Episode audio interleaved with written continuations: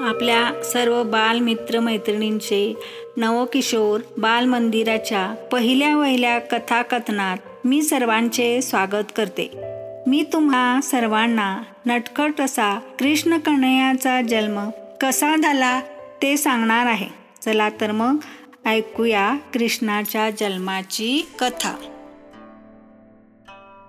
ही गोष्ट आहे पाच हजार वर्षापूर्वीची. मथुरा नगरीत उग्रसेन नावाचा राजा राज करीत होता. त्याचा मोठा मुलगा कंस तो दुष्ट व निर्दयी होता.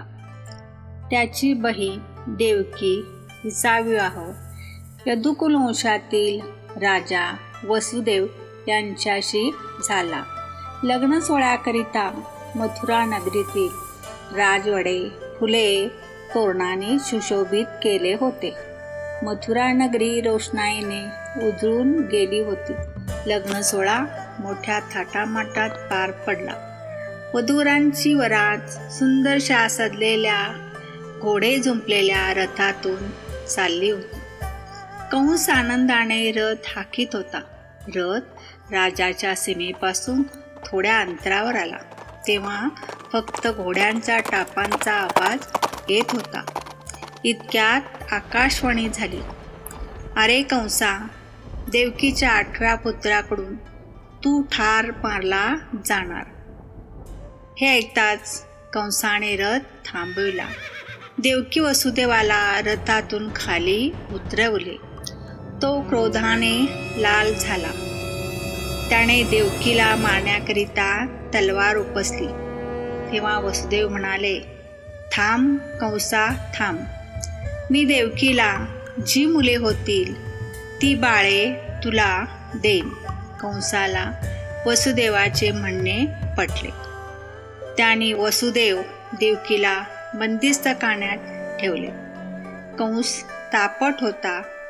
त्यामुळे त्याने आपले वडील वृद्ध झाले होते म्हणून त्यांच्याकडून राज काढून घेतले आणि स्वतः राजा बनला. वडिला पण पण त्याने बंदिस्त खाण्यात ठेवले. तुरुंगात देवकीला सहा बाळे झाली. कौसाने ती बाळे शिळेवर आपटून ठार मारले.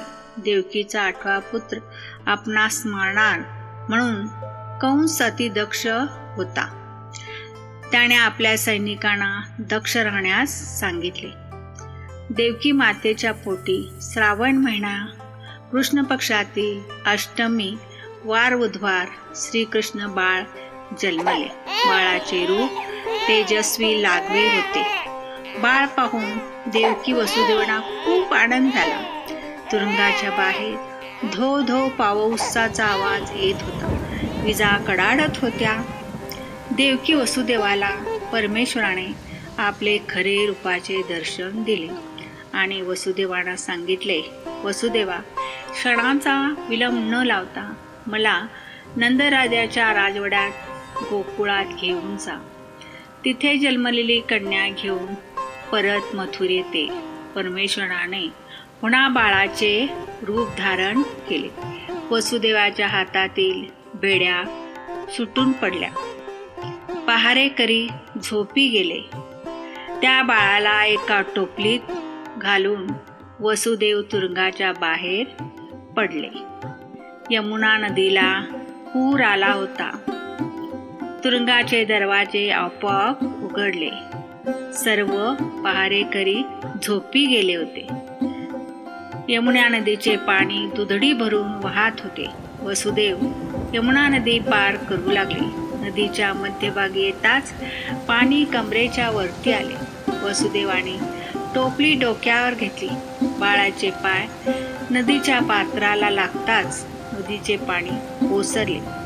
वसुदेव नंदराराच्या राजवाड्यात गेले. त्याने टोपलीतील बाळ यशोदेला मातेला दिले. यशोदा मातेची कन्या घेऊन ते मथुरे परतले. तेव्हा तुरुंगाचे दरवाजे आपोआप बंद झाले. वसुदेवाने आणलेली कन्या जोरजोराने रडू लागली.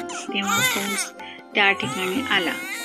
त्याने रारा रागाने त्या बाळाला घेतले व शिरेवर आपटले.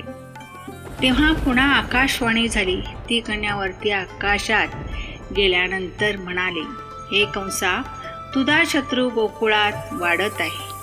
इकडे गोकुळात सर्व यशोदानंद राजाला मुलगा झाल्याची बातमी पसरली. सगळीकडे आनंदी आनंद झाला. बाळाचा जन्म कृष्ण पक्षात झाला. त्यामुळे बाळाचे नाव कृष्ण ठेवावे असे गर्ग मुनीने सांगितले. बाळाची भविष्यवाणी सांगितली. साक्षात परमेश्वराचा अवतार गोकुळात जन्मल्याचे सांगितले. आणि कृष्ण लहानाचा मोठा गोकुळात नंद यशोदा मातेच्या छायेखाली झाला.